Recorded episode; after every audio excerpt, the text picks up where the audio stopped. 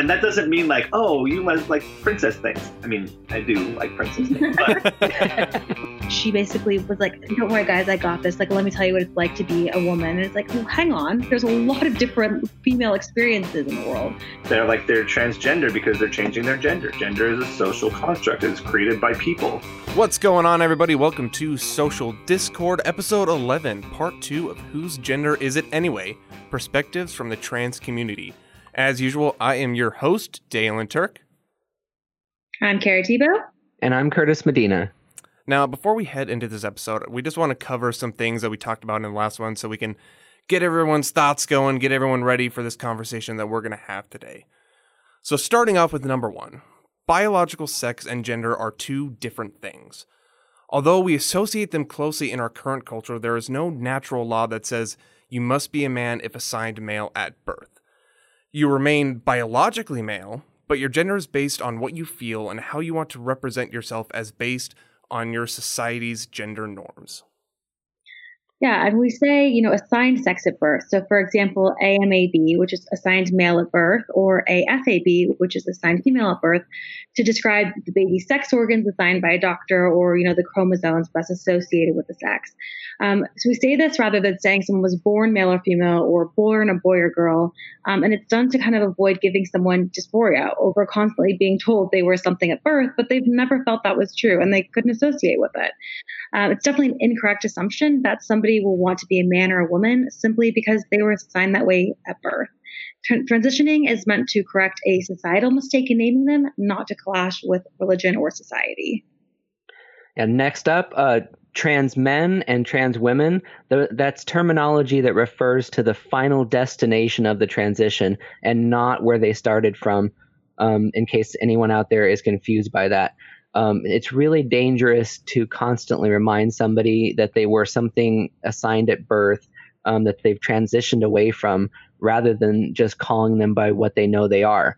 Uh, some people don't like the term, however, um, saying trans women, women trans men, um, because it, it does reveal that they have changed um, versus corrected something that was wrong to begin with.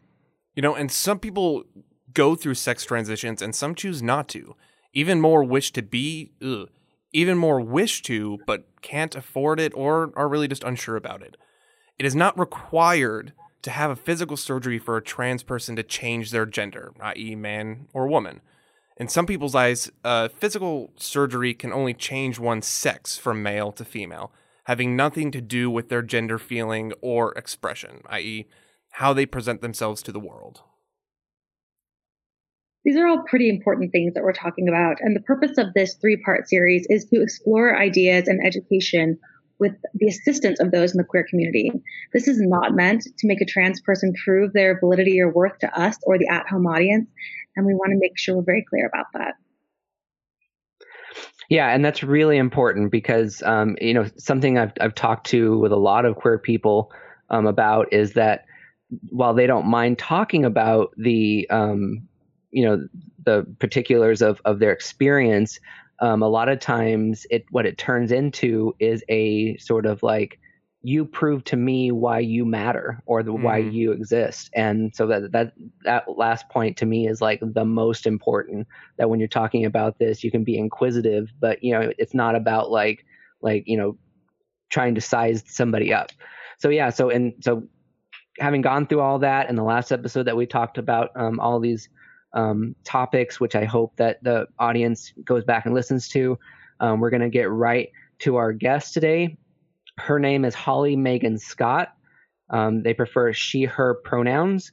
Um, they're a sound editor um, at Wayland Productions out in California, and we're so happy to have you, Holly. Hi, hi everybody. How's it going? Curtis, I, I want to um, I want to address something really quick that, that it's on the top of my mind that it just happened right right now as you're okay. Hey, perfect. it's kind of important when it comes to pronouns.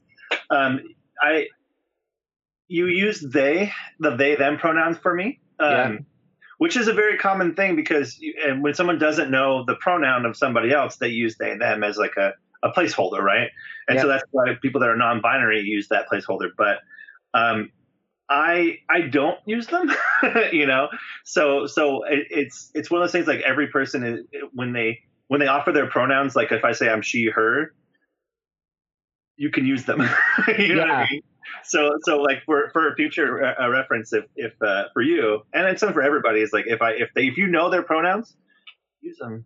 That's interesting. Yeah, you know, and and I knew that, but you know, the the thing I didn't understand until right now was that I thought they them was something that you could interchange with any pretty much any other kind like of like if, a if neutral went, pronoun. If, yeah, if they went by you know she, her, he, him, um, that that you could do that. I mean, I know I understand that you know they them is sort of a is is something that you fall back to if you don't prefer one of those. But I did I'll, I did think up to this point that was sort of like uh, something you could say just in common speech, just as pretty much like you know what uh, what you would hear normally probably. I, and some people, and this is the, every every person is going to be different. Um, and I think that's something that we should we should definitely address before we start. Is that every even every trans person can be different in some things. Mm-hmm. Some trans people really do like the use of they them to the point where like they they will they will actually um, address their pronouns as she they or oh he, I hadn't heard that. Yeah, and so that's that's like a, a split that you could hmm. use hmm. in terms of pronouns. Interesting. It gives you the okay to use either or. Some don't care and they're like, call me whatever, just call me, you know? Right. fine. Um, but then those of us, because I I'm, I consider myself a binary trans woman, so I am a woman, I am a female. So um, in my case, I don't really like the they them because it's not gotcha. my it's not my pronouns, it's not my mm-hmm, personality, mm-hmm, you know. Mm-hmm. Uh, it's not the way I I, I choose to be. So mm-hmm. yeah, it's it's it's safe to do the they them if you're not sure um, because that that shows that you're not assuming anything, which is great, and we love that. But as soon as you know, um, it's always best to not interchange they them in and try to use the pronouns that they prefer.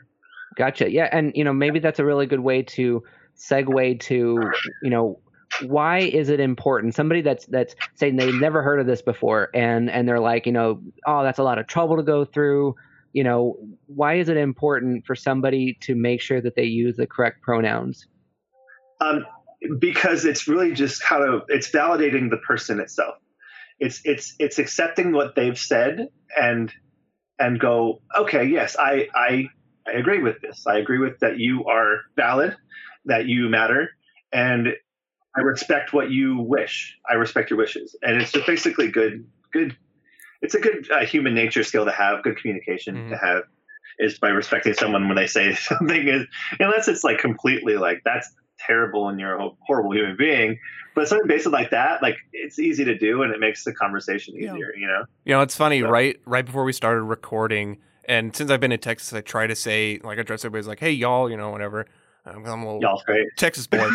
um, but I, I, I, ca- I caught myself right before this, and when uh, Kara joined on the call with us, I I went to say, "Hey guys," and then I was like, "Wait, like why am I saying hey guys?" And then I said, "Hey," you know. It, it, so mm-hmm. you know, it's even stuff like that. I've been trying to correct myself because I'm like, well, like hey guys isn't this universal term that can just be used.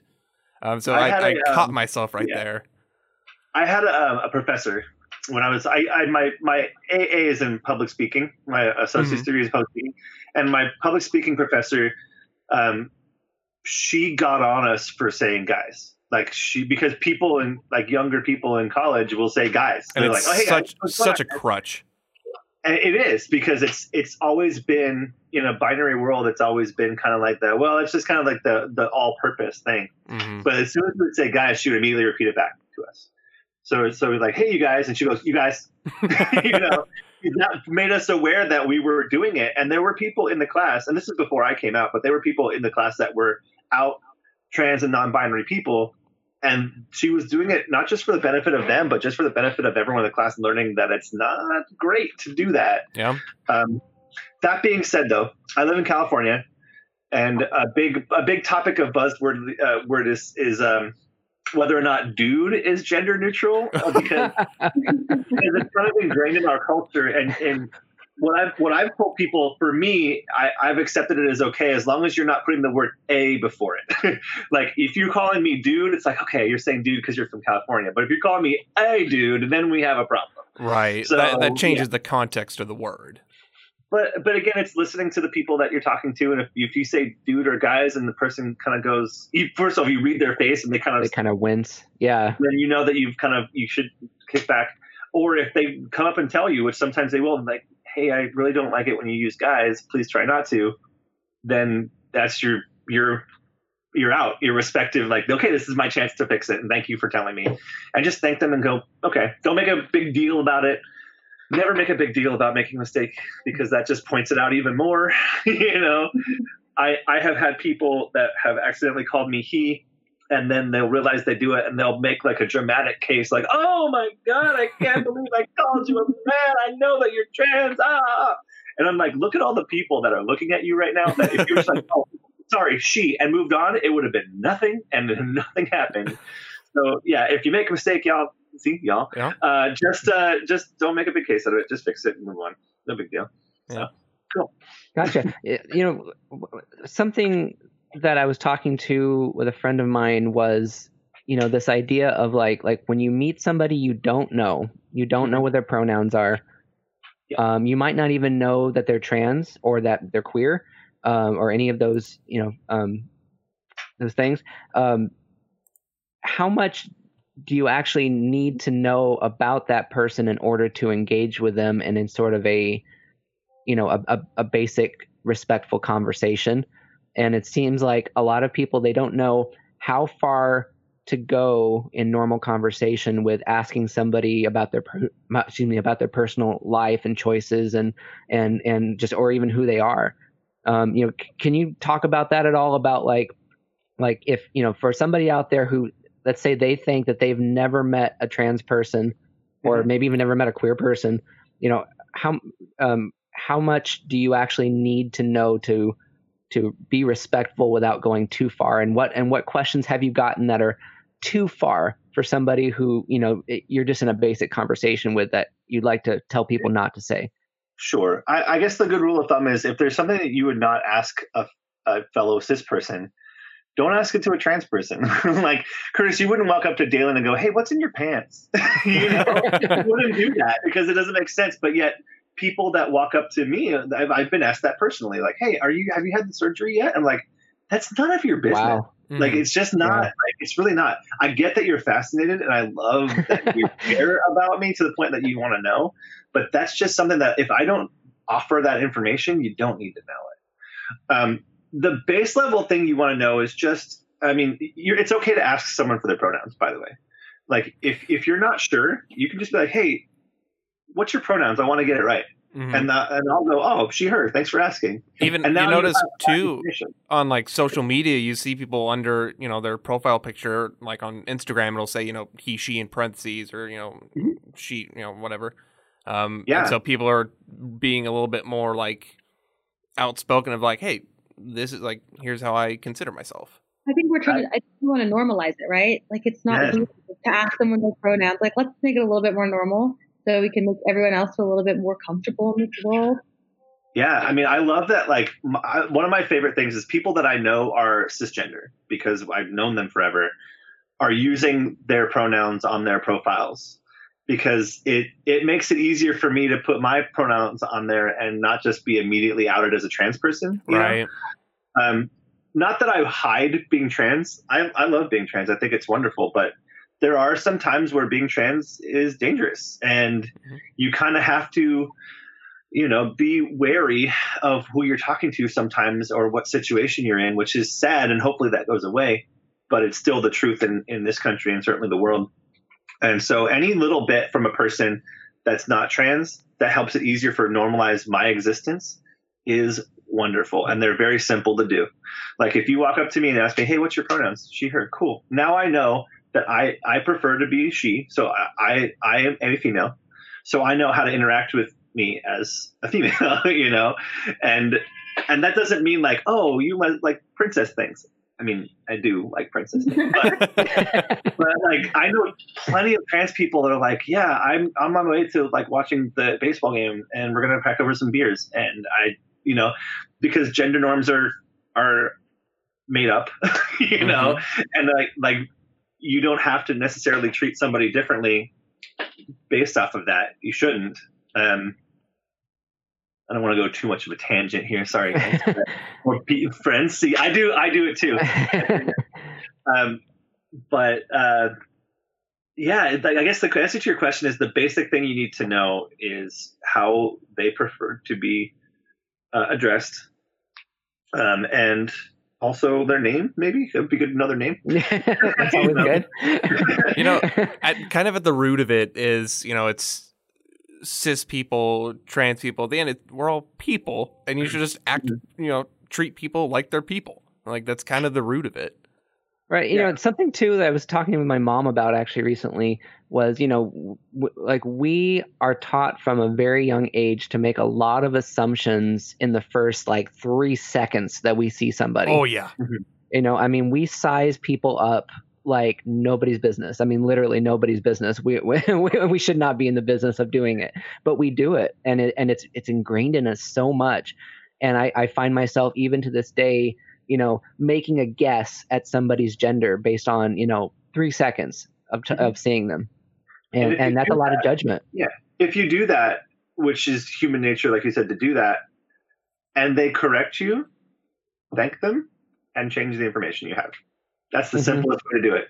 Because mm-hmm. you're right. You you are going to immediately going to take take stock of what somebody's you know wearing necessarily or, or, the way that they present or the way which is gender presentation or even things like mannerisms and vocal patterns like i have a pretty deep voice pattern to the point where like if i'm on the phone i'm going to get sir almost always and i'm fixing it i'm working on it but it's hard it's hard to do have you, you have you had any instances where someone you know come to you and says um, he him and you correct them and they get defensive about it uh, rarely, luckily, rarely, because of where I'm I'm living and right, right by a college. So like there's a lot of liberal folks that are good with it. Um, but you do you do get it. I'll tell a story. I was at a, a store, and I'm not going to say the name of the store, but it was like a, a place that sells less expensive things than normal.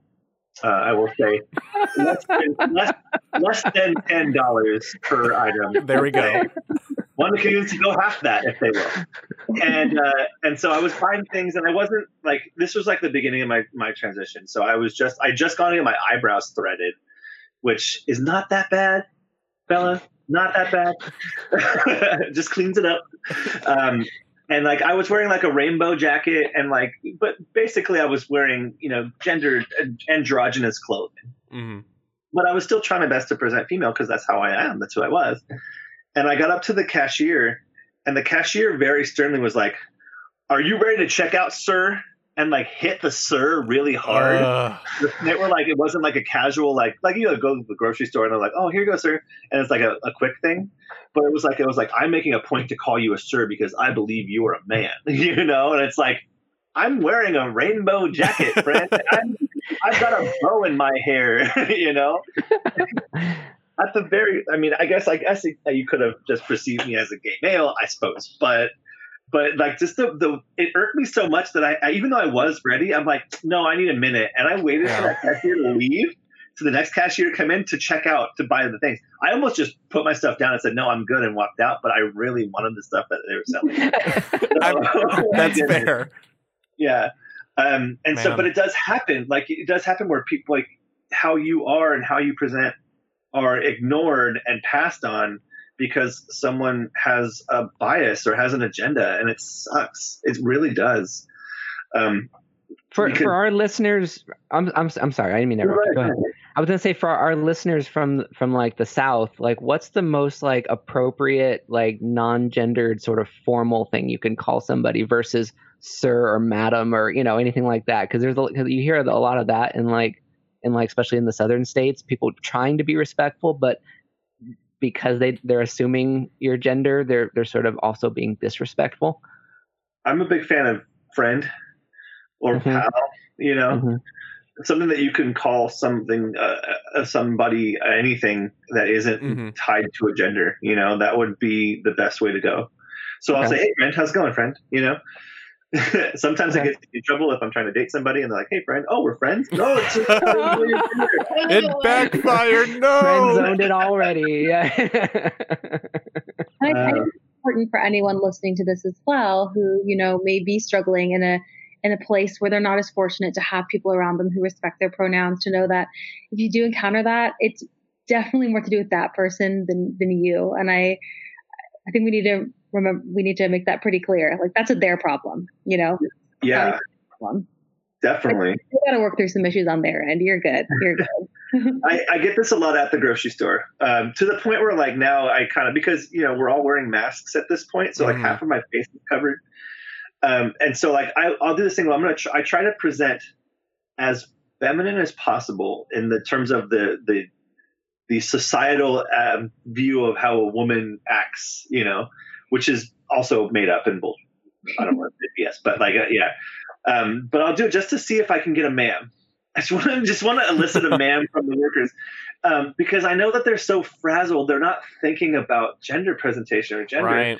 Uh, they're thinking about I have a line of 30 people I need to get through. But yet your retail brain, I don't know if you ever worked in a retail store, always tells you to call somebody respectful terms like mm-hmm. sir or madam.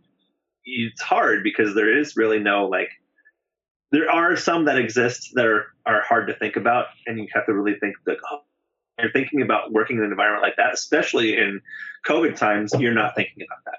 Yeah. So, so for me, I'm trying to make their life easier by presenting as female pen like trended as possible to the point where I'll even put on eye makeup and like I'll I'll do my hair, I'll wear a cute beanie, I'll do whatever I can, and I'll still get served because of my voice, which is so rough. Because even if you're not looking and you hear like you you said before, you have three seconds to figure out what you're trying to mm-hmm. say to somebody.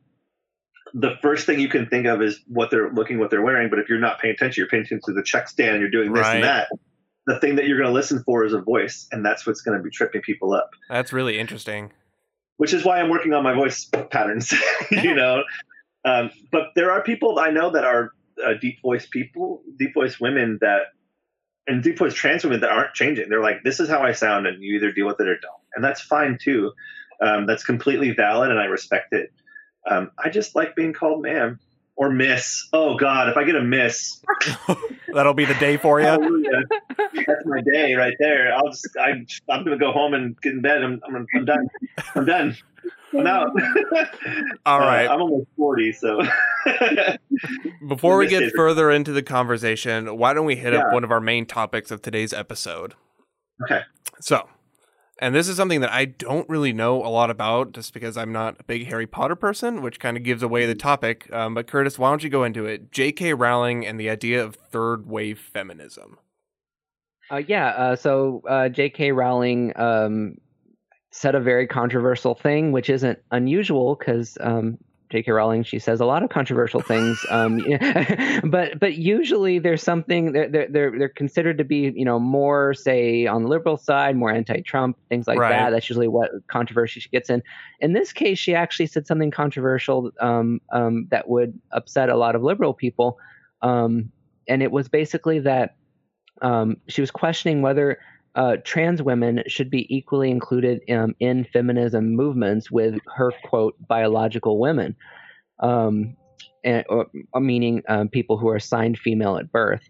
Um, the controversy arose when she tweeted an article on June 6th. Um, I believe that was of 2019. Actually, I don't remember yeah, what the year was. I think so. Um, yeah, but excuse me. I think it was COVID times. I think it was this year. It just felt like five years ago. oh, was it really 2020? Oh my goodness. 2020. Yeah. Oh, okay. Yeah. Um. So recently, very recently, There's so much um, happening in the world right um, now.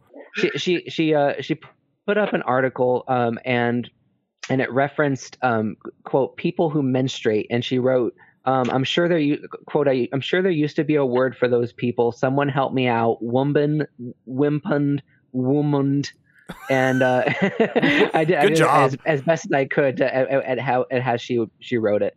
Um, and and basically from this, um, um, she got um, labeled, which is a, a, a, slang that is actually very negative um, to call somebody. So I'm not encouraging it, but I do want to say it in case you hear it. Um, it's a TERF, T E R F, which I'd never heard stand- before. No. Yeah, uh, it it it basically is a uh, trans exclusive exclusion. Oh my gosh, I am not gonna be able to say it. Somebody want to help me? Feminist. yes. very well. Thank you. Um, and uh, and and uh, and it's it's a negative term because um, in in the past it has been used to sort of be a slur against women, um, um, and and uh, Rowling didn't feel like like she was that uh, being a radical feminist at all.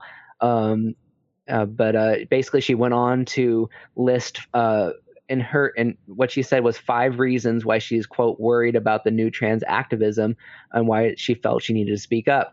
Um, and basically, she said something that um, was really offensive to a lot of trans women um, because she was just kind of throwing them under the bus, throwing them completely out as if there was something, um, you know, uniquely special about about um, being assigned woman at birth, of being protected and being, um, you know, empowered by the trans uh, or by the uh, feminist movement.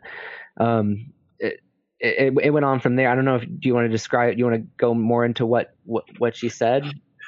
Yeah, well, it actually goes it goes a little bit further back than this too. Um, and I don't know names off the top of my head, but about I want to say three years ago, um, there was this controversy in the UK where there was a, a trans woman that had gone to a workplace to work, and um, there was another coworker there that basically tried to get her fired because she was trans. Essentially, is the, the nuts and bolts of it. Mm-hmm. To the point where um, she was deemed as being discriminatory, and then she herself was fired. Um, and a lot of people came to her defense, saying that like you shouldn't be fired for having anti-trans, you know, um, rhetoric. Whereas the people that are trans are like, you absolutely should be fired for that because you're discrimination. Like, it's the same thing as if you walked around saying racial epithets, or if you said like uh, being straight sexist, straight up sexist to people. Like if you're doing any kind of discrimination of a person for a person that's doing nothing to you, you absolutely deserve to be fired. Just but, because of who they are. Yeah. And J.K. Rowling went on the defensive and and was like one of the people that was very harsh in saying this person should not be fired because trans women aren't women. That's basically what her nuts and bolts were uh, for that argument. And her publisher and also Universal not, and and Warner Brothers came down on her like you can't say that. You cannot say that. You shouldn't say that. Do not say this. Right.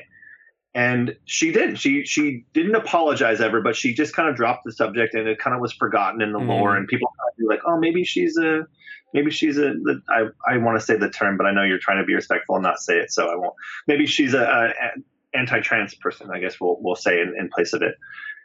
But it just kind of fell off the wire, and and things happened, and then this happened this art this controversial tweet and everyone was immediately reminded oh yeah, oh, yeah. that thing that happened three years ago still and she still thinks the same way so she said this completely the people who menstruate thing completely ignoring the fact that trans men also menstruate non-binary people also menstruate they have mm-hmm. vaginas they have uterus they they have the ability to do so they're not necessarily women but that well, one of one of the things one of the ways she justified this view was that um, she was saying that that feminism is welcoming of trans men. Yeah, that's going to make um, that point. And so, you know, so uh, so she she is specifically targeting trans women in this in in, in her kind of ire. Absolutely, well, and she's also like trans. Uh, I want to say that feminism really encompasses everybody, not just women, but also men. Sure. Because it's, it's, it's the fight for equality of, of gender and sex across the board, right? That's what it is. yeah. It's like when everyone's equal, then we're good. That's feminism has succeeded. So excluding it, it, making a point to include trans men because they were once assigned female is also not feminist. You're also splitting the board at that point. But um, the thing that gets me about that really got me was that she had the opportunity to, to scale it back and make an apology and go, you know, look, she she did the whole thing like, well, I have some trans friends, so I can say this, right? That's the thing that that gets me. And then she yeah. not only didn't do it, but then doubled down with it and put this giant essay full of stuff that is disproven, first of all, blatantly wrong, and some of it was like lies, like it was slander. What do and, you think of this idea of of pushing to erode the legal definition of sex and replace it with gender? Is it, that that's one of the mm. worries that, that, that she gave um, for for not wanting to include trans people. Like, where is this controversy coming from? Is, is there is there any like where where are they even getting this idea? So there there was an article, and again, forgive me for not having the exact information about the articles and things, but there was an article no published by a scientist a few years ago that was it was a scholarly journal, but it was mostly debunked when it went through the peer review process. Mm.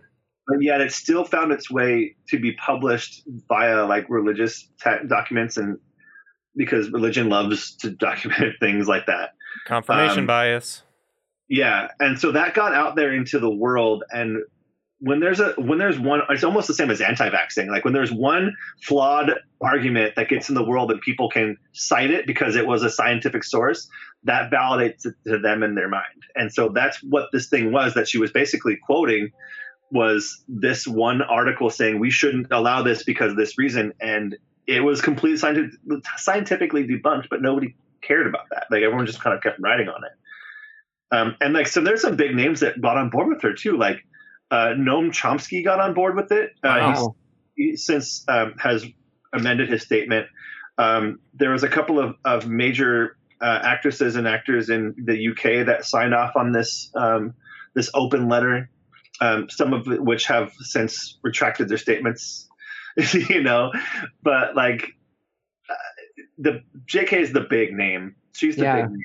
Mhm. And the thing that's the worst part about this all, like, is that her books, and I'm a, I was a big fan of her books and the movies. Um, they speak to like this, like if you're an underdog and you don't belong, we have a place where you belong.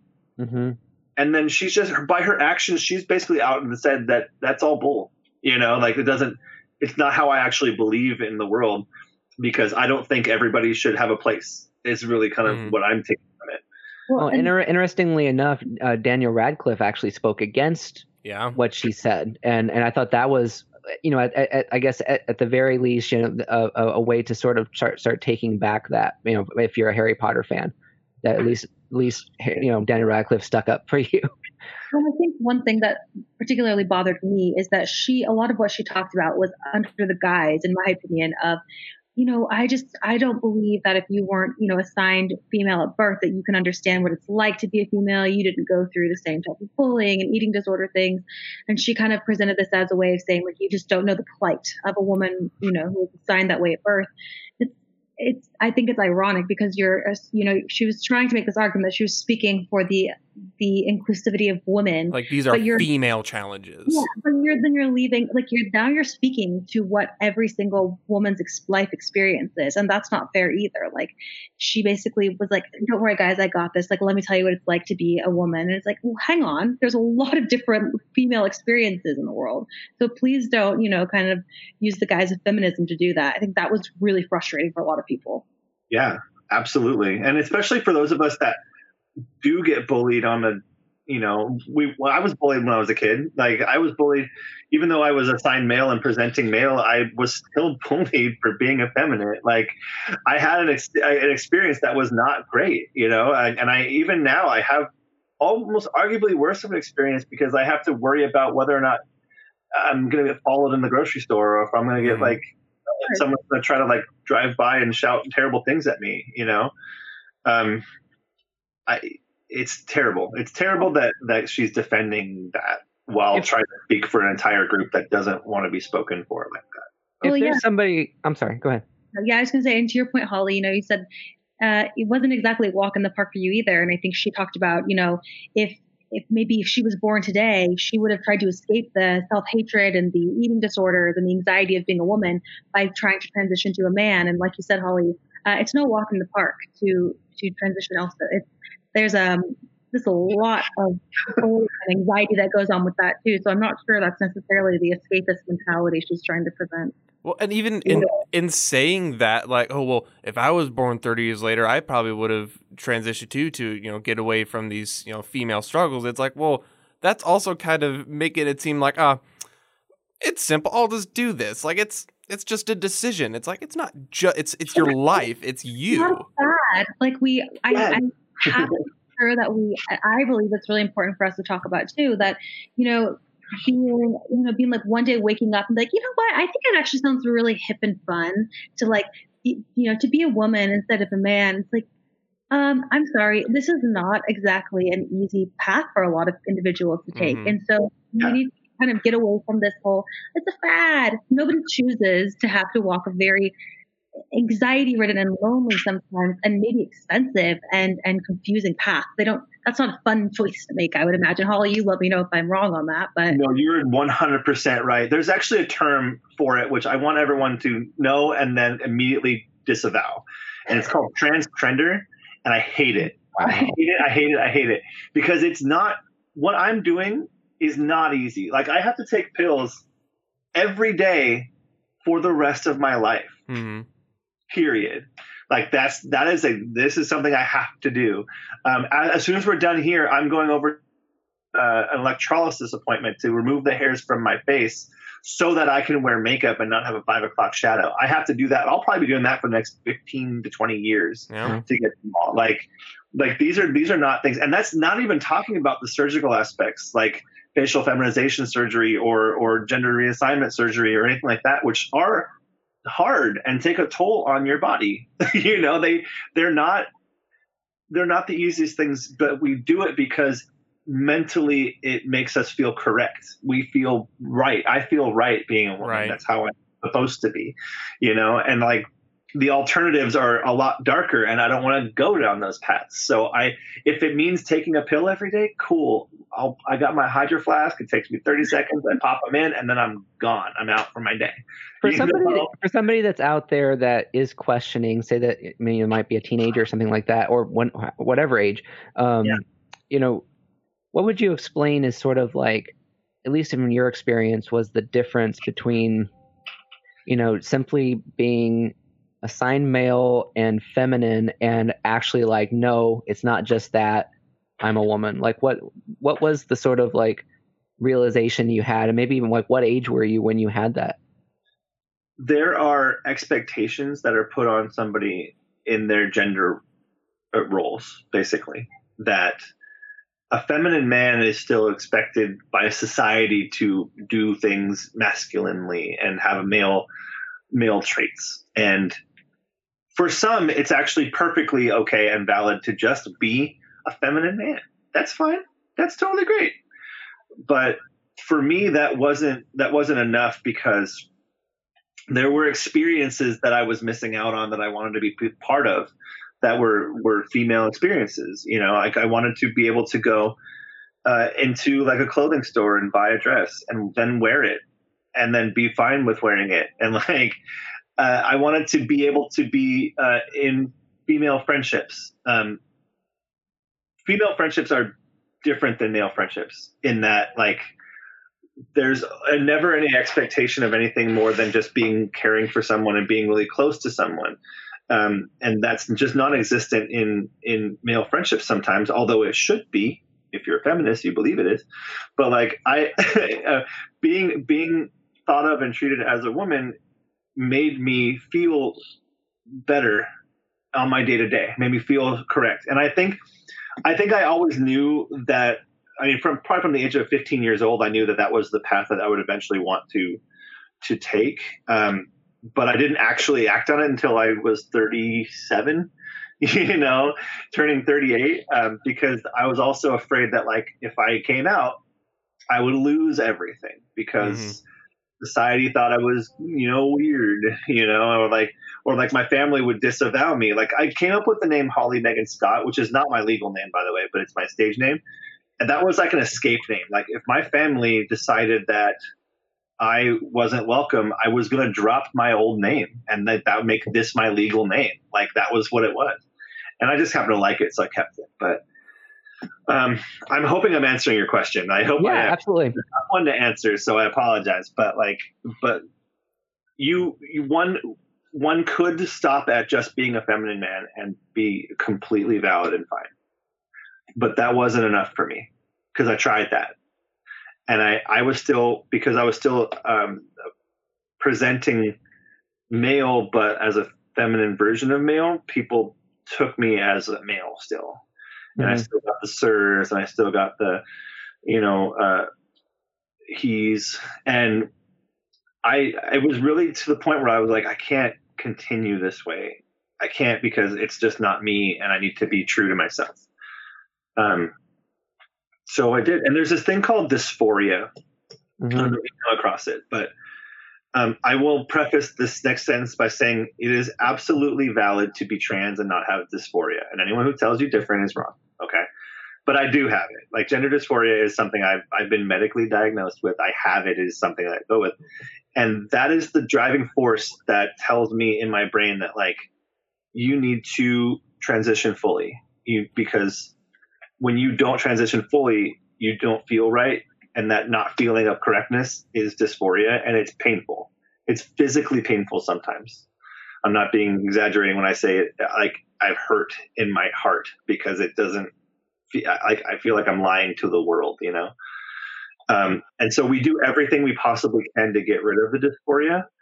I will tell you that hormone therapy definitely helps, um, but there's a point where you have to go beyond that, and that's when you get into the surgeries, and that's when you get into things like that, um, because it's all about trying to alleviate this feeling of like I don't belong, I'm not correct. So, mm-hmm. um, so it's basically telling your truth. Is, is the the more the more you feel like you're telling your truth, the the better you feel about going down your path. Right. And I'm not hurting anybody by doing it. That's the other thing too, is mm-hmm. that like if if I was doing something that was actually hurting somebody, I probably wouldn't do it because I don't want to hurt anybody else. But transitioning to my true gender affects no one but me, really. Like so my family might be sad about it, you know, but they eventually they have started to like even come on board and, and be great about it. But like ultimately, it's only there to benefit me in my life so that I can feel happy and then turn around and benefit other people in their lives. Wow. Well, I don't know if you've if you've dealt with this a lot, but um, does like are you working with any health insurance, or does health insurance kind of cover some of the you know the medicine you take, or the mm-hmm. where where have we come as a society in terms of coverage on that?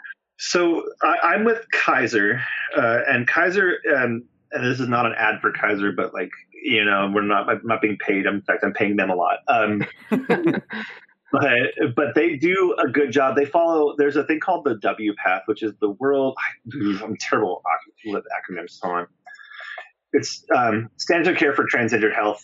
Essentially, it's like the guidelines that like the World uh, Health Organization has said. If you're trans, follow these guidelines. Okay. And Kaiser has said, okay, we believe in this document, so we're going to follow it. And so anything that's in the WPATH the Kaiser coverage covers. So that includes hormone therapy, that includes um, electrolysis, that includes facial feminization surgery, eventually it'll include gender reassignment surgery. Um, all of these things, and also on top of that, it includes mental health, which is great. I get to be a counselor if I want to, which I do and I love. Um, all of these things are, are part of their process because they feel like for their member to be healthy mentally and physically, they need these things. Um, not every insurance follows the WPATH. Not every insurance even follows transgender health at all. I mean, there's some that just like don't. They're like, well, we'll we'll help you for anything that's like a, a medical thing, but for this we won't, and that's kind of sad. Um, Planned Parenthood, um, which often gets lambasted in the media as a place where people go to get abortions. Mm-hmm. Um, so much more than that. And if you more. shout out Planned Parenthood. Yeah, if, if you are one of the people listening to this podcast and you think Planned Parenthood is just the abortion, first of all, most Planned Parenthoods don't even do abortion. But also, like, it is so important for women's health in general, and that includes trans women and trans men too. Like, that's a place where people can go to get hormones when they don't have insurance and not mm-hmm. have to pay thousands of dollars, or worse, go to another country to get it where it's not as regulated. Um, that's because a lot of people do that. A lot of people will go across the border to like Mexico. Yeah. Uh, and, and, they'll go to a, place I've, I've done it, you know, where you can get like you can get the hormones for for cheap um, because they're not as regulated, but they might be laced with uh, other things that you don't know about because they're not regulated. Um, not saying that it all is, but but it can be it's a dangerous gamble. They we call that DIY hormones, and that's very mm-hmm. dangerous and not recommended. Mm. You know, um, it's it's interesting you bring that like the safety up because we were talking in our last episode talking about Stonewall and talking about um, some trans movements that were happening back in the '60s, and you know mm-hmm. how like sex work was pretty you know i mean very often associated with trans people and these you know kind of shady bars and you know the center of new york city and how they because they were you know so pushed to the peripherals of the city that they had to kind of stay in these you know not very safe areas and these areas where you know they could often you know get in trouble and get involved with shady things. And so it's it's nice to see that there are these options to provide safe care and safe options for people in the trans community but it's a shame that some people in the community still have to resort to these really unsafe options it's getting better i will say that as as we're getting to the point where people are more accepting of trans people it's getting better for us to get the care that we need mm-hmm. um, but we're still not there by a long shot, and it's going to take a lot. Um, the current administration, I don't, I don't know how y'all lean, but like, I'm assuming liberal. I'm guessing we we uh, on this show we we try to stay objective and give good analysis, but it's fair to say that we're all centrist left. Okay, the uh, the current administration, as it stands, has taken a couple of steps backwards in terms of LGBT protections and health. Mm-hmm. And um, I hope that changes. I don't like that trend going that direction. Is pretty much how I'll say that. I think that's a fair, a safe, safe way to say that without you know ruffling too many feathers. But, um, but if you look at just the documents, you're like, well, we had to fight. We always have to fight for to. Trans people have to fight to, to tell people we exist, and the rest of the LGBTQ um, have to fight to get the things that they deserve, which is basic human rights. And we have to fight for that too, but we have another layer in that. There are people that legit don't believe that we exist. Like we're like, you're not what you say you are. And then like, and I have to go, no, I really am. I really actually, actually I am. Was yeah, that, I was mean, that kind of a, a compromise that happened? Like I know from research from our previous episodes that the gay and lesbian community and the trans communities have always been somewhat divided. But in the fight for gay rights and LGBT, LGBTQ rights, did it feel like with some leaders of the movement that it was kind of a compromise of like, hey, we'll get what we can for this group, and like the other will kind of fend for themselves? Like, I it seems like like what what like from your perspective, what's the reasoning from leaders why trans people are fighting for the right to be recognized and not the right for what they deserve.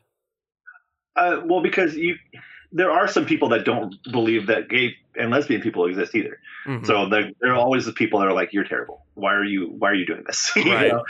But but it's it's it's a lot easier for someone on the outside to point a finger at us and go, "What you're doing is not real."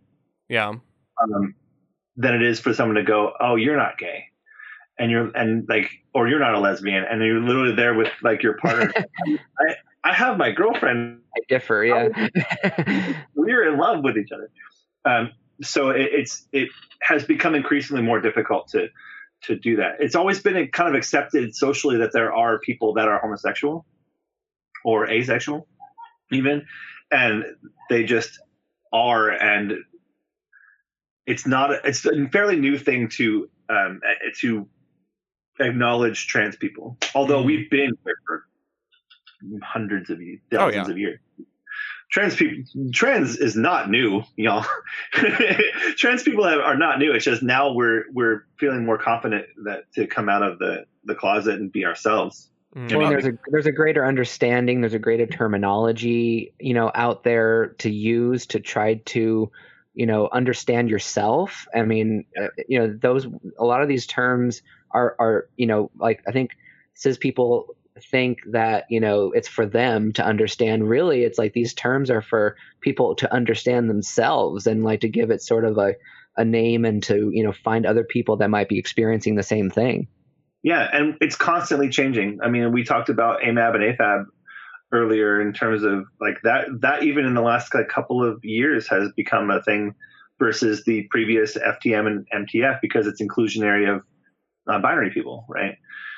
Um, or even things like like the the previous term was uh, for what I am was transsexual because people thought sex and gender were the same, which they're not. They're very different, right? Um, and so like people would say, "Oh, you're a transsexual," and I'm like, "I'm I mean, yes, but no." like like because you don't I I am technically because I am medically transitioning. I am changing my sex. Like that is something that I'm actively doing. So yes, but there are people that don't change their sex. They're like they're transgender because they're changing their gender. Gender is a social construct. It's created by people to to put people in boxes, right? And so they are they're saying I am I'm changing my my gender, but not I'm leaving my my bits, you know. And so I'm not a transsexual, so don't call me that, you know. Mm-hmm. Um, there, I think I saw in your notes uh, something about transvestite, transvestism, which is definitely an outdated term. Oh yeah, mm-hmm. that's, essentially, that's essentially cross dressing, um, mm-hmm. is what it is. And there are people that are cis, um, straight, even um, men and women follow the binary, uh, but they just prefer wearing women's clothes or men's clothes because it fits them better and it it makes them feel a certain way, and that's totally fine. But that specific term doesn't necessarily apply because they're not transitioning anything. They're not trans. They're not. Tra- I'm not transitioning from men to women's clothes. Like I'm just wearing it. Mm-hmm. And even you're even going to start to see that cross dressing is going to fall out of favor because cross dressing supports the binary as well. Yeah. You know, so people are like, "Oh, you're you're wearing the clothes of women." Well, what are those? you know, right. high heels were invented for men, and so were wigs.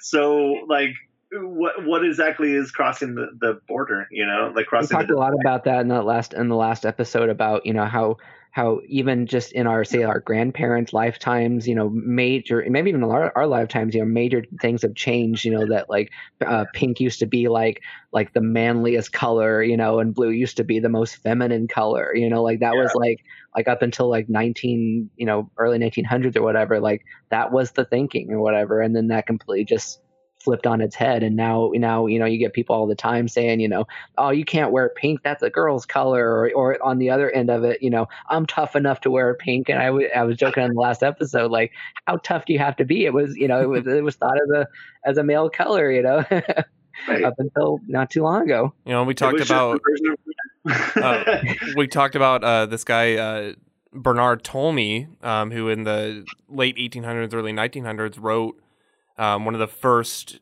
uh, medical articles about looking into the psychology of sex, and he was the first one of the first people, I think the first person, honestly, um, in a like a peer reviewed scientific article to show that homosexuality does not directly coincide with cross dressing, and that was in 1914. Yeah, and then like because tra- transgender individuals and tra- trans is not a sexuality, right? right. So like like you can be trans and gay. you can be trans and a lesbian. You can be trans and be asexual.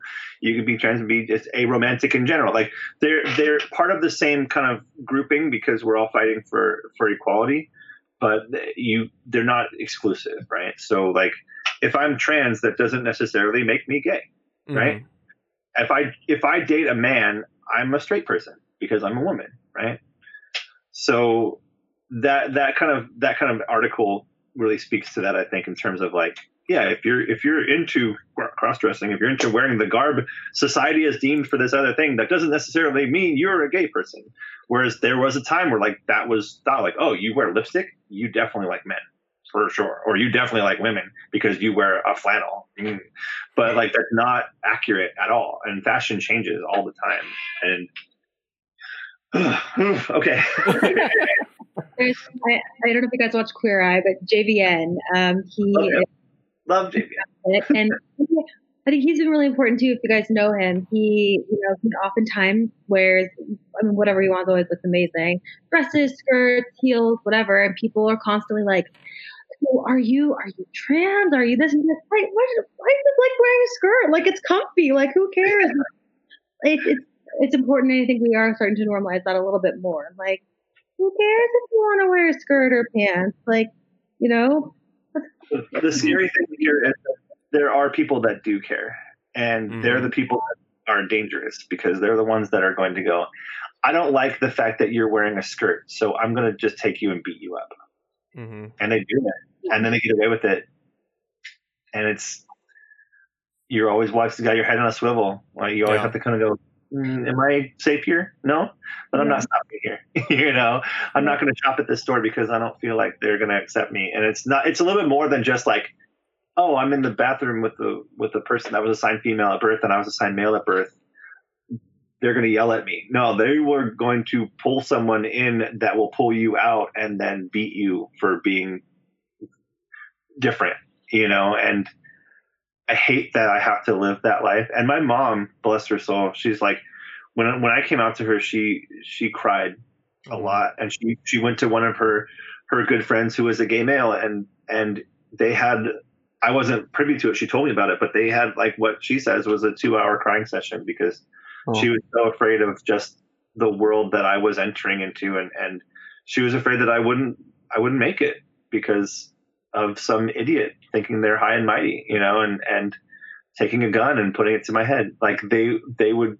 She was afraid for that, and I had to tell her like I'm afraid for that too, but I'm also very safe and careful, mm-hmm. and I I don't go to places that are dangerous to me or have those red flags because I just don't want to be a number. I don't want to be a statistic, you know. There were I think something like 150 trans people murdered last year. Wow. You know. Um, and most of those are trans women of color. Mm-hmm. Mm-hmm. Um, because because their particular culture really doesn't gel with the trans you know, like what we do. I said vibe. Uh, but that, yeah, but so like they're they're more targeted than any other group in terms of murder, and I I could even be off with those numbers. That's just what we know. Right. Mm-hmm. Right. Of that, there are so many unreported and people that just go missing, and they're not missing; they're dead. They're killed. Mm-hmm. But we no one reported it because you know they're in a place that they're it's dangerous for them, and they got killed and I love that we're we're seeing a movement now of the all all like Black Lives Matter, which is great, and then we're seeing Black Trans Lives Matter, which is even better because then you're saying, okay, you're finally recognizing that these people are in a dangerous situation and and fighting for them. Which, thank you. So yeah, I, I don't even know where I was going with this topic, but I just wanted to say that like I'm happy to see that people are starting to fight uh, against that, but I do have to constantly watch around my back. So that's such an important thing to, to, to talk about too. You know, I mean that that's I mean you're you're you're so good at at relating that information. You know, which is I've I've just been trying to be like sort of just as quiet as possible because you're doing such a great job, Holly.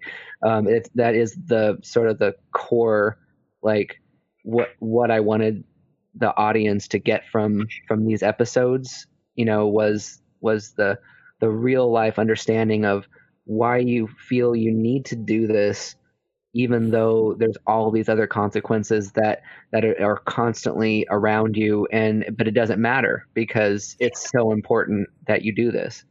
Thank you. Yeah it really is it's really very important. The the world is broken right? But there are things that are fixes that are really easy and this is an easy fix. And it, all you have to do to fix it is just treat other people with respect. It's the golden rule, right? It's the first law that we've ever had as human beings. It's like do unto others as you would have do unto you, right? Mm-hmm. So like if, if I if I know if I'm a cis person and I know that I can help all trans people by just being one person and being respectful to all trans people, that's easy. That's an easy fix. I'm d- no, check next, right? you know, mm-hmm. go go to the next thing, you know. Mm-hmm. So um but there there's so many people that are are not willing to make that simple change in their life and like if if i if someone's confused about what i'm doing and wants me to help explain um i'll do it you know i mean I'll, it's not i don't like on a daily basis to have to like educate people but honestly i will because i feel like people need that you know people need the ability to to know what to do in situations. And staring at someone across the parking lot isn't one of them. Don't do that. you know, but like you know, if someone if someone wants to know who I am and what I'm doing, and they come up to me and they're complete strangers, and they're like, "Hey, are you a trans person?" I'm probably going to tell them, "Yeah." Although it's, I, I, hope it's you know situationally, I might be like, "Yeah," and I'm going to leave, but. Uh, but like if I can see there's genuine like care in their eyes and they just want to know and want to be included, I'm going to say yes because the alternative that is like, I don't want to talk to you. Right. And, and you give them a bad impression. Yeah. then they're going to think because in the absence of knowledge, people make things up. This is a this is something in communication they teach mm-hmm. you. And so if if I don't give them the information, they're just going to be like, well, they didn't tell me, so I'm going to choose to believe this. And since no one's telling me different, I must be right. And then they're going to then you get people like J.K. Rowling who are like, well, I must be right because no one's telling me different. So I'm going to keep going and I'm going to keep going because I have a name. And then people are going to be like, oh, well, luckily, the majority of people have been like, J.K. Rowling is a jerk. you know, been she's been terrible to these very nice people who are just trying to be themselves.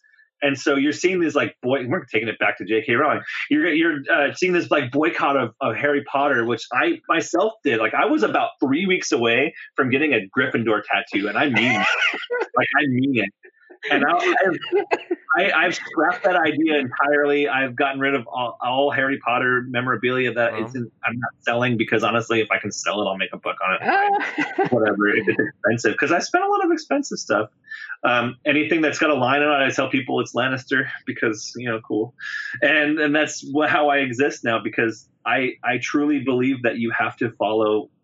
If you're an artist, you have to believe in what you're saying and you have to believe that it's true and i don't think that she does and i think that that has tarnished harry potter world for me uh, in until such time as j.k rowling apologizes and is sincere about her apology and not just being forced to do it i will never advocate any harry potter product ever. Or, or truly understands too you know like like like you know for me it's not just about about an apology. I mean that's something, but like, but like, but truly like going through a a period of of uh, you know re-examining, I guess, the issue and really like under trying to understand why J.K. Rowling is wrong. You know, like like that's that's more important to me. Did y'all hear about the uh, baseball commentator in Kansas City a couple weeks ago? Yes, I didn't. So yeah uh, and I can't I can't remember his name. Do you remember his name, Holly? Uh, I I want to say Ferguson.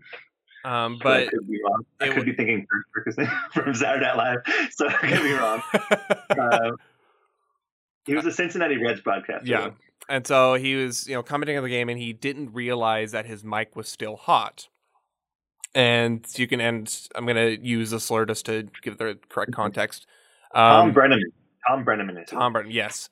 So he so he didn't realize the mic was hot and he was talking about Kansas City and he said something along along the lines of how Kansas City is the fag capital of the country.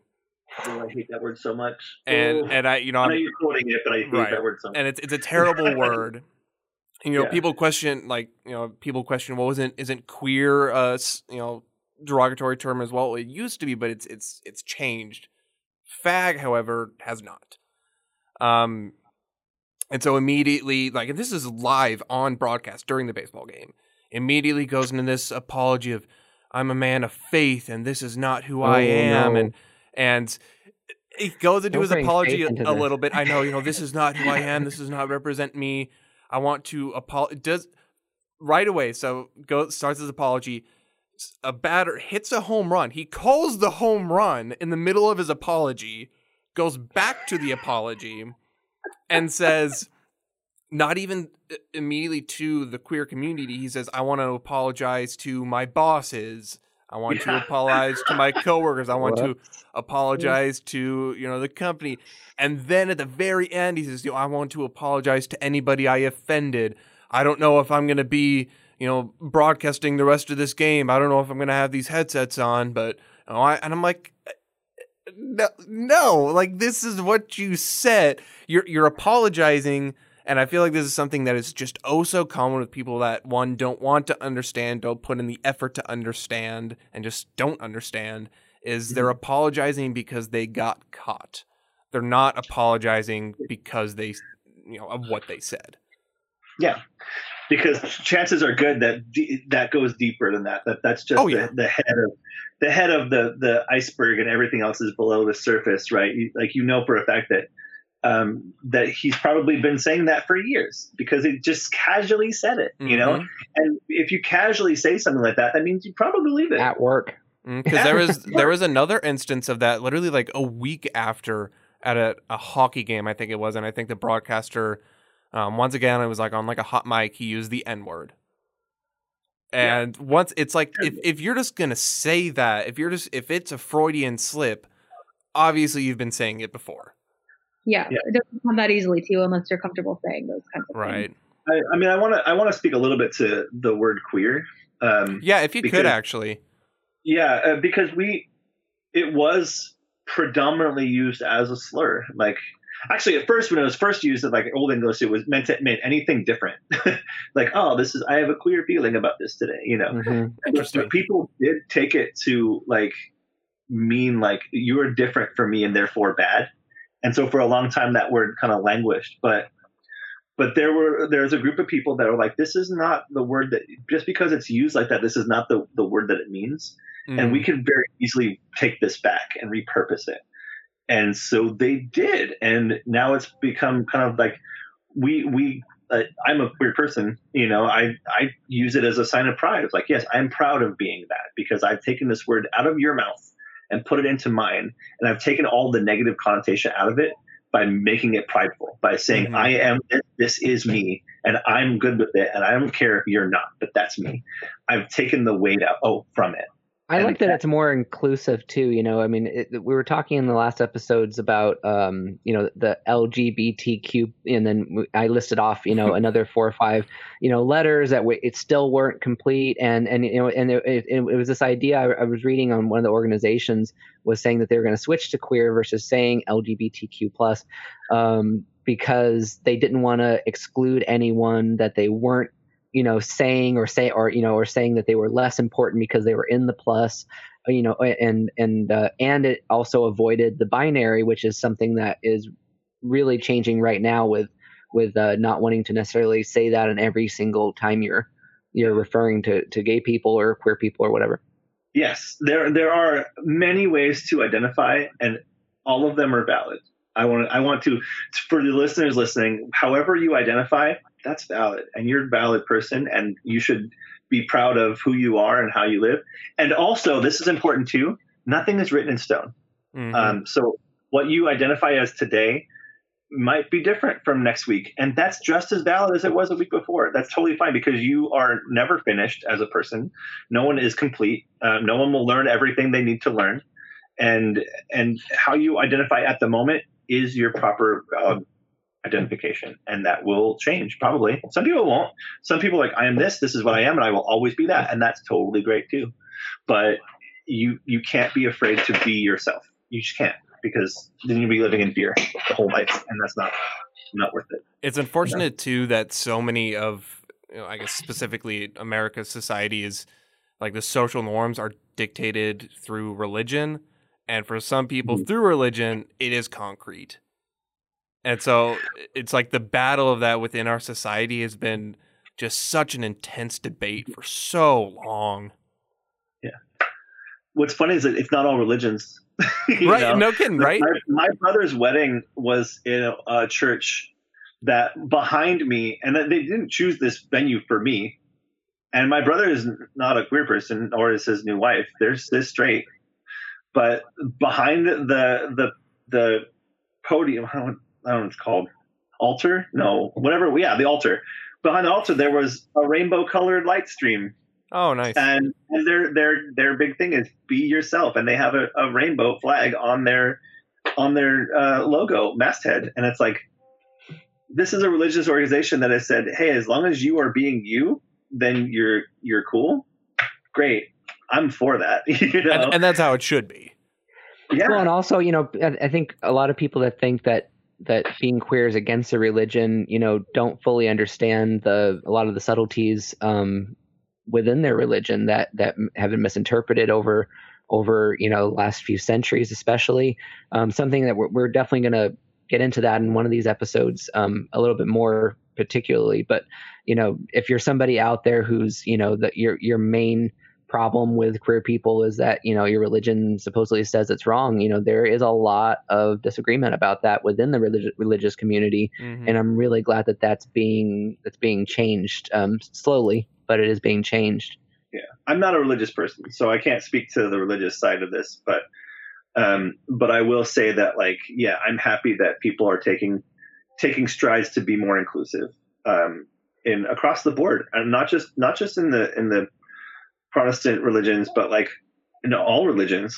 Like, um, Judaism is making steps. Um, I've seen uh, a lot of Buddhism has always been pretty open to people's gender, which is kind of nice. Um, but like you're seeing it more and more uh, across the board, and that's really bringing us together. Because I kind of think the whole point of this all is just to you know make make us be happy people and human beings. You know, I, I love the idea of of social change happening, say within religions or within uh, government or even private companies, um, because of the need of of the of the changing feeling in the general public. I think that's a like that's that's a really cool thing that things adapt and change as they need to.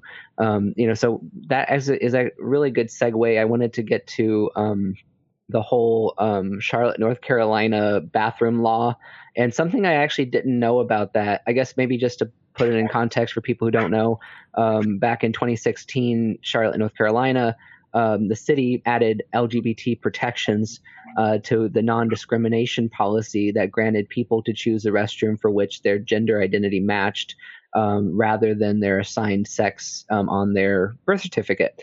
Uh, just a month later, North Carolina General Assembly passed like an emergency House bill, uh, House Bill 2, dubbed the bathroom bill, that uh, that that undid those protections, um, said that you, that a, and and and even went further, prohibiting local governments within uh, the state of North Carolina from ever again enacting local non-discrimination laws. So, so not only so the, the people that put this in were were locals to Charlotte. They were trying to make Charlotte match the other big cities in the country that had put in a lot of uh, non-discriminatory discriminatory policies.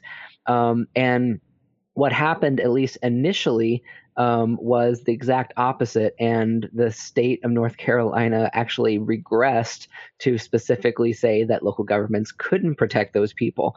Um, thankfully, skip ahead, that actually changed um, after the governor law that did that lost reelection, um, and um, and, uh, and and the new governor came in. Um, but uh, getting back to the sort of the segue I was I was doing like with what we were talking about before, um, the reason that that the law got overturned uh, eventually was because North Carolina started losing billions, billions with a B of dollars um, from various different private companies that were pulling out of um, their events that were supposed to happen in North Carolina to go to a place that was that actually had more protections for queer people.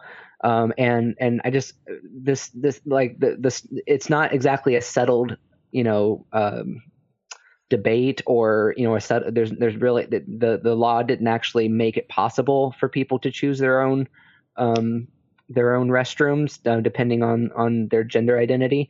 Um, but it did at least undo the mandate that local cities uh, couldn't keep making those laws. Yeah, um, and yeah, go ahead. I would say bathroom bills in general are are all based on this flawed idea, and actually, J.K. Rowling does talk about this in her manifesto, I guess we'll call it. Um, whereas, like their the the goal is to keep people in their their assigned sexual bathrooms because if you let them go into another bathroom, they will do things that they shouldn't be doing to the people that are in there. Right. Uh, I essentially like afraid that like if I let a person that was assigned male at birth go into a women's restroom, they're just going to go in there and rape all the women. That's really what it kind of boils down to, you know, or they're going to assault all the women which there's flawed logic for two reasons. One, if I'm going to a bathroom, I'm going in there to go to the bathroom, and then I'm gonna make, fix my makeup, and I'm gonna get the heck out of there because bathrooms smell, and I don't want to be in there. Right? it's it's there for a purpose. But also the other flawed logic is, and I don't I don't want to be crass, but I I kind of will to make a point. Um, there's no like passcode lock on those bathroom doors, right? Like if someone's gonna if someone's gonna be in a bathroom with the intention of assault or rape, regardless of how they're dressing, they're just going to go do it. And I think the better option for them would be to make laws that make sentencing for rape harsher, uh, because then the then the penalty is stronger than than oh I'm going to prote- make this fake protection that isn't really lowering any numbers and it's just inconveniencing a population of people specifically because I feel better because I did it. That's horrid. You know, it, it makes absolutely no sense. There's nothing backing it scientifically. There's nothing back, backing it statistically. Um, also, uh, it's just like it doesn't make any sense for someone to go, I'm going to dress up like the opposite gender of what I am specifically so I can go into a room and assault someone. That doesn't happen. The assaults, the majority of assaults happen by people that are not transgender. you know, mm-hmm. they're going to happen outside of the bathroom area. They're going to happen in terrible areas. And I'm not condoning those acts, but I'm also saying that like that's not ha- it doesn't happen. There's no proof that it has, happens it's just an idea of like you're you're saying that this could happen in the future, so I'm making a terrible law specifically for this.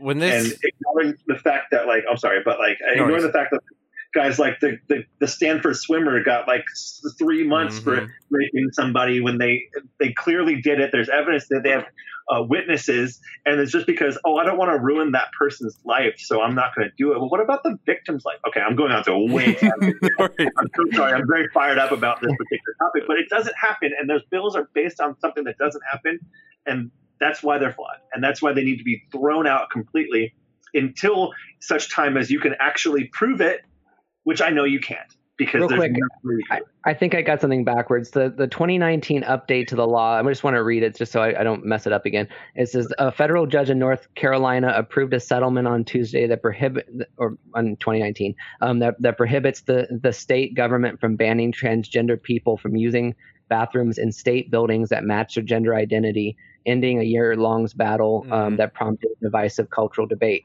that settlement proposed by civil rights groups and governor, the new governor that won, um, I believe, yeah, Democrat Roy Cooper, um, could also end a lawsuit uh, challenging the constitutionality of two bathroom bills that thrust North Carolina into the epicenter of the nation's culture wars.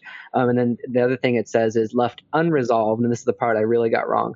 Um, however, was a part of the lawsuit challenging a moratorium on local anti discrimination ordinances um, quote, it feels like a consolation prize, said Joaquin Carcano, a transgender man um, and the lead plaintiff in the case, saying legally we can't we can't be punished under these laws, but the res- this resolution doesn't provide safety or peace of mind when we can still be fired for who we are. Exactly, which is the worst thing. It's kind of like about on our last episode of yes, we sort of sometimes make these laws that say you can't discriminate, but then we have, you know, um, states like Texas, which is uh, at will employment. So, well, we didn't fire you for being gay or for being transgender. We fired you because you didn't shut the door we wanted you to. Like, yeah, yeah. it's thinly veiled.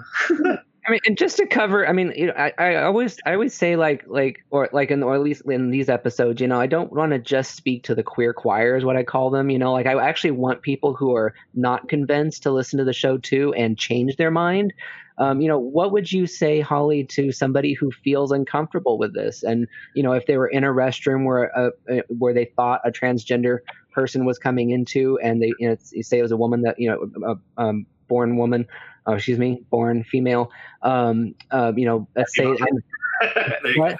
Yeah, I, am getting there. I'm getting there. Um, um, AFAB, AFAB, AMAB and AFAB are like the yeah. Well, I guess that part's not super important, but the, right. the basically just the question is, what if they saw a trans person they felt uncomfortable? What would you say to somebody like that?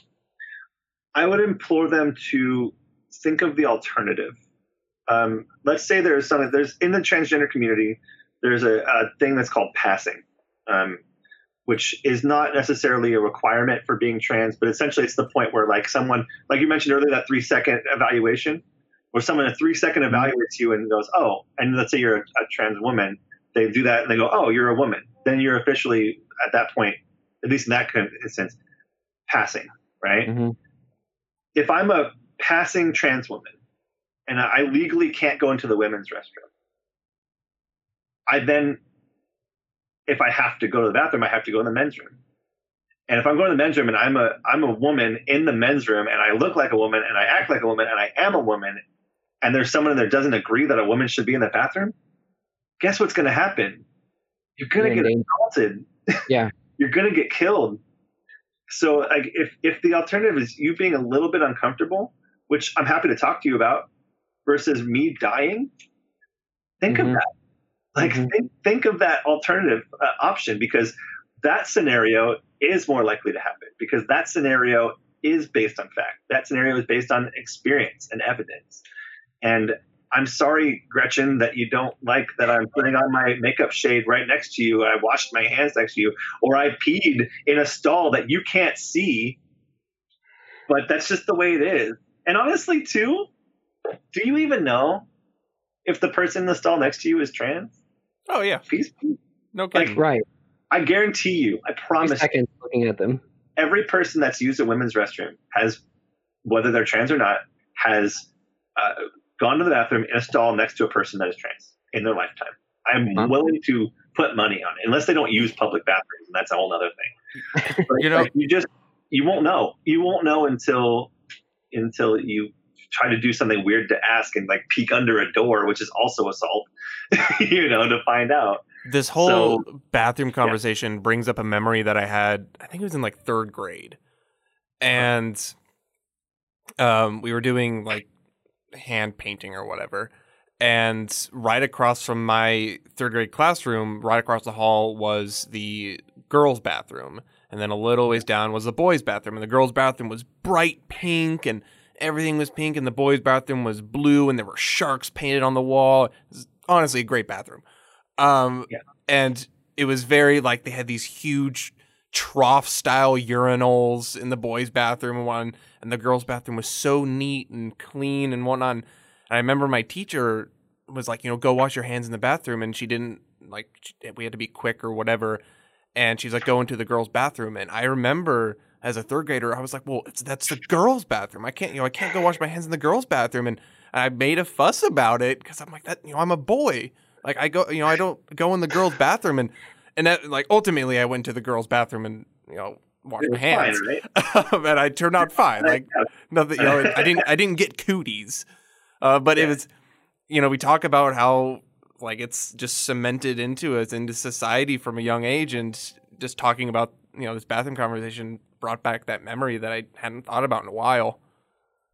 We we as trans people are just as afraid to go into that restroom and use it as you are that we're going into it mm-hmm. maybe more so. Like if I want to go to a bathroom in a public place that only has gendered bathrooms, I'm probably just not going to go because I don't want to deal with it. You know, I'd rather have a little bit of uncomfort and then go at home than try to force my way into a bathroom where I know there's going to be a bad situation and a conversation I don't want to be in. And that sucks, friends. That's the worst. But like, it's the truth. Like, there are many, many people like me that are just the same way as like if it's not a dire situation and I can hold it a little bit, or I know that there's a place like a Starbucks down the street that has a, a unigender bathroom, I'll wait. I'll wait for that. And that's what needs to change. That's the that's the thing that people need to think about. Curtis, to answer your question, people need to think about just how afraid we are to be in there and do a basic biological function. It's a human thing. It's a human thing. We all do it we all have some form of both parts that will need everybody poops everybody poops yeah so just let us let us do it and get out and then you know go enjoy your your steak dinner and have fun like whatever this is my last question um, that I that I think we've covered almost everything else, but mm-hmm. I, I, don't I don't want to speak for for everyone, but this is my last question. Um, so, being a woman, how much how much does the sort of gender societally expected roles play into who you are like you know i remember you saying earlier that you know sometimes you'll you'll you know you'll dress more feminine to make it clearer you know but but there's no there's nothing that says that necessarily a woman has to be feminine or a woman has to be you know wear pink or you know all these different things. Like how much does that actually play into into your life now that that you know you are presenting being a woman? Like is there more pressure to be more feminine or do you pull that back because you just want to be your version of a woman? Just like, just like anybody would? Yeah, I'll say this: there is absolutely no whatsoever necessary reason for following gendered norms as a woman. I could go into my closet, grab some of those old male clothes that I have, not shave for three days, go out on the street. And guess what? Still a woman. you know, I'm Mhm. still me. I just happen to like feminine things. Like I like uh, pink things and I like dresses and I like makeup and I like hair that are your traditional stereotypical female things because I enjoy them.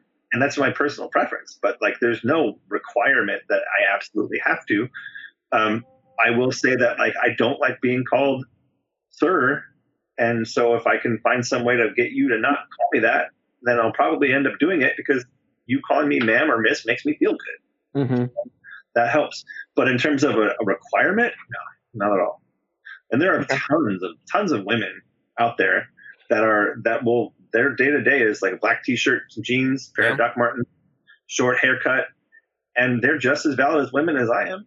They're just or or just as valid as as human beings. You know, they're they are who they are, and that's how their their style is. And I support that. You know, I just like pretty things. I like I, I ha- I'm a cosplayer uh, on the side, and I, I started to do cosplays that are traditionally female cosplays because like I can. I could have done them before, but I, I I'm more open to do them now.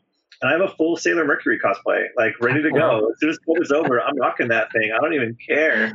I've been building it for like seven or eight months. That's so And, like, awesome. And like honestly, if one of my if one of my really good cis guy friends was like, you know what, I kind of want to do Sailor Mars. Dope, let's do it. No. I'll hook you up. Let's go. you know, I'm I, I support you. You know, let's get let's do it. What um you know bringing up cosplay what kind of involvement does that have in the trans community You know, it's cosplay is big for trans people because it's always kind of been our way to express any any way you have like cosplay or Halloween that lets you express your true gender without someone talking about you or or it makes you feel safe. You're gonna do it, right? So like even before I came out, like I did about three or four years ago, I did Ramona Flowers from Scott Pilgrim as a cosplay. Like I went to Long Beach Comic Con and I was there, and I wasn't, I was not out at that point or even really acknowledging it at that point, but I just kind of wanted to wear it, and it felt good, like it felt awesome, and and I I wasn't alone, and there were lots of people around me that were doing the same exact thing, and you realize at that point that it's safe and it's it's a safe activity where I can be myself and then you hold on to that. Uh, a trans person's favorite hol- hol- holiday is Halloween. Like we, we love it, you know, because we. Um, I guarantee you, if you talk to a trans woman, I don't want to guarantee it, but like a large percent of them are like, yeah, one Halloween I went as a girl. you know, not a costume, but it just was. I get to do this, and you're not going to make fun of me, or you're not going to like me up about it. Cool, I'm going to do it. You know, so it's a way for us to explore. It's a way for us to to be creative and, and explore, and also a way for us to show that we love a thing. Mhm. You know, I love Sailor Moon, so I'm going to do Sailor Mercury. Cool. You know, kara do you I have any more questions I guess I just want to know, know, Holly, what can what can the average layman do, and then what also just needs to happen in our country? And I know this is very, I'm making it simplistic, but what needs to happen to help make um, our, the trans community feel safe and comfortable? What what can we do so you don't have to look over your shoulder when time you're going outside? there's one thing you can definitely do, um, and I don't think I said it in this episode, but I really want to say it. Is like if you are a person that is not a trans person, but you support and you see something going down, step in, say something, be active. Don't let it pass because you let it pass, you're casually condoning it. You know, if you hear two people talking about a trans person and they're not there, and you're if you don't say something, you're complicit in that. You know, you be- shows you believe it. So take the be the be the bolder person. Be like, yo, that's not cool, guys. I'm seeing very California right now. I'm like, dude, that's not cool, bro. Dude. Um, you know, but like, but like, make it make it a point to like make it normal to be trans, and also make it so it's like there's a stigma behind being uh, anti-trans. You know, where people feel bad about it. You know, because that will that will change things quickly. If if someone doesn't want to lose their social status, if they feel that and they feel like, oh, I'm being an asshole to a trans person is going to make me lose face, they're going to stop doing it because they don't. They're only doing it. A lot of people are only doing it because they think it's going to make you look cool to other people, which is the bully mentality. It's terrible, but it happens. So step in there, say something.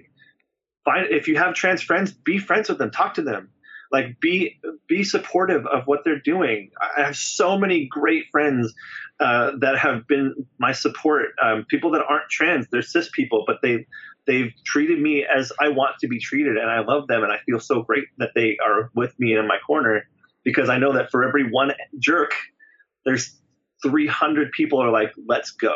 And that and that number keeps getting bigger and bigger and bigger. And so Kara, to answer your question the only thing that really you should do is stand up for somebody that wants to be who they are. Stand up for the truth and keep doing it. Wow. Yeah. Alrighty, folks. I think that'll well do said. it for uh, for the episode, huh? Whose gender is it anyway? Perspectives from Holly Megan Scott. Um, is there anything before we go off? Anything you would like to say before we go, and anything you would like to plug as well? Uh, yeah, I want to thank I want to thank you all for having me on the show. I want to thank y'all. thank you. thank you. Yes, of uh, course. For, for, having me on the show. I, I really appreciate uh, you giving a voice to people that that um, are out there in the communities, and and I I'm still fairly new in the community too. I want to. Uh, Dalen knows I only started transitioning like a couple of months ago, mm-hmm. really. Um, although I've been transitioning my entire life, I've only been medically socially uh, medically transitioning for about right. seven months. Um, but I thank you for thank you for stepping up and, and letting us have a voice because that's important. Um, in terms of things to plug, I mean, definitely check out anything Wayland Productions has. Um, all the We're Alive series is all available. And that's in the original one, which is a story of survival. There's Lockdown. There's Gold Rush. Descendants coming soon. Um, and then that's the main thing I want to plug. I, I mean, I have an app in the App Store, but it's not out yet. But it's uh, coming soon. So if you see Game Apart out there, which is a, a gaming app for playing board games over Zoom. Check it out. Which is oh super. When that comes awesome. out, let us know and we'll make an announcement for you. Yeah, I definitely will. Can you What's spell that? that for us? That's like my literally unrecognized dream. really? Oh, we board games, and now I can play them on Zoom. Yeah, we we have fully created it now. It's actually out on the Android store, but um, but yeah, we're we fully created the point where the first two games we have are um, like a version of Cards Against Humanity that uses GIFs, and a game called uh, The Word, which is based on a game called Just One. Um, Taboo is coming soon. Heads Up is coming soon.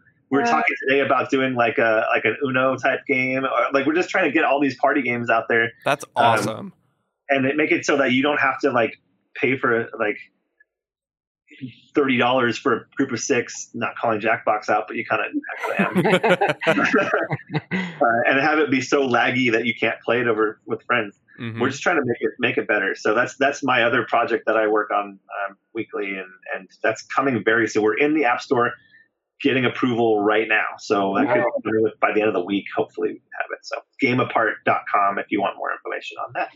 Well, uh, Holly, thanks for joining us. It was a wonderful conversation. You know, you like you said, you haven't been part of the community outright for very long, but your knowledge was incredible. Thank you. I've been studying it for 38 years. like... well, we appreciate you. Um, we'll keep in contact. I'll let you know when this episode comes out. It'll probably be in a few weeks or so. Um. But we'll keep in touch and let you know what's going on with it. So we appreciate you joining us, though. Thanks for having me. Thanks Thank everyone. you so much. Thanks, Holly. All right, what a great conversation. That was fantastic. Absolutely. How are y'all feeling after that? That was so like educational and and you know, Holly, she's a delight, really. Oh, absolutely. And I know, you know, from time to time she would get a little fired up and rightfully so. Like it's a topic that is so important to so many people and it really doesn't get properly talked about.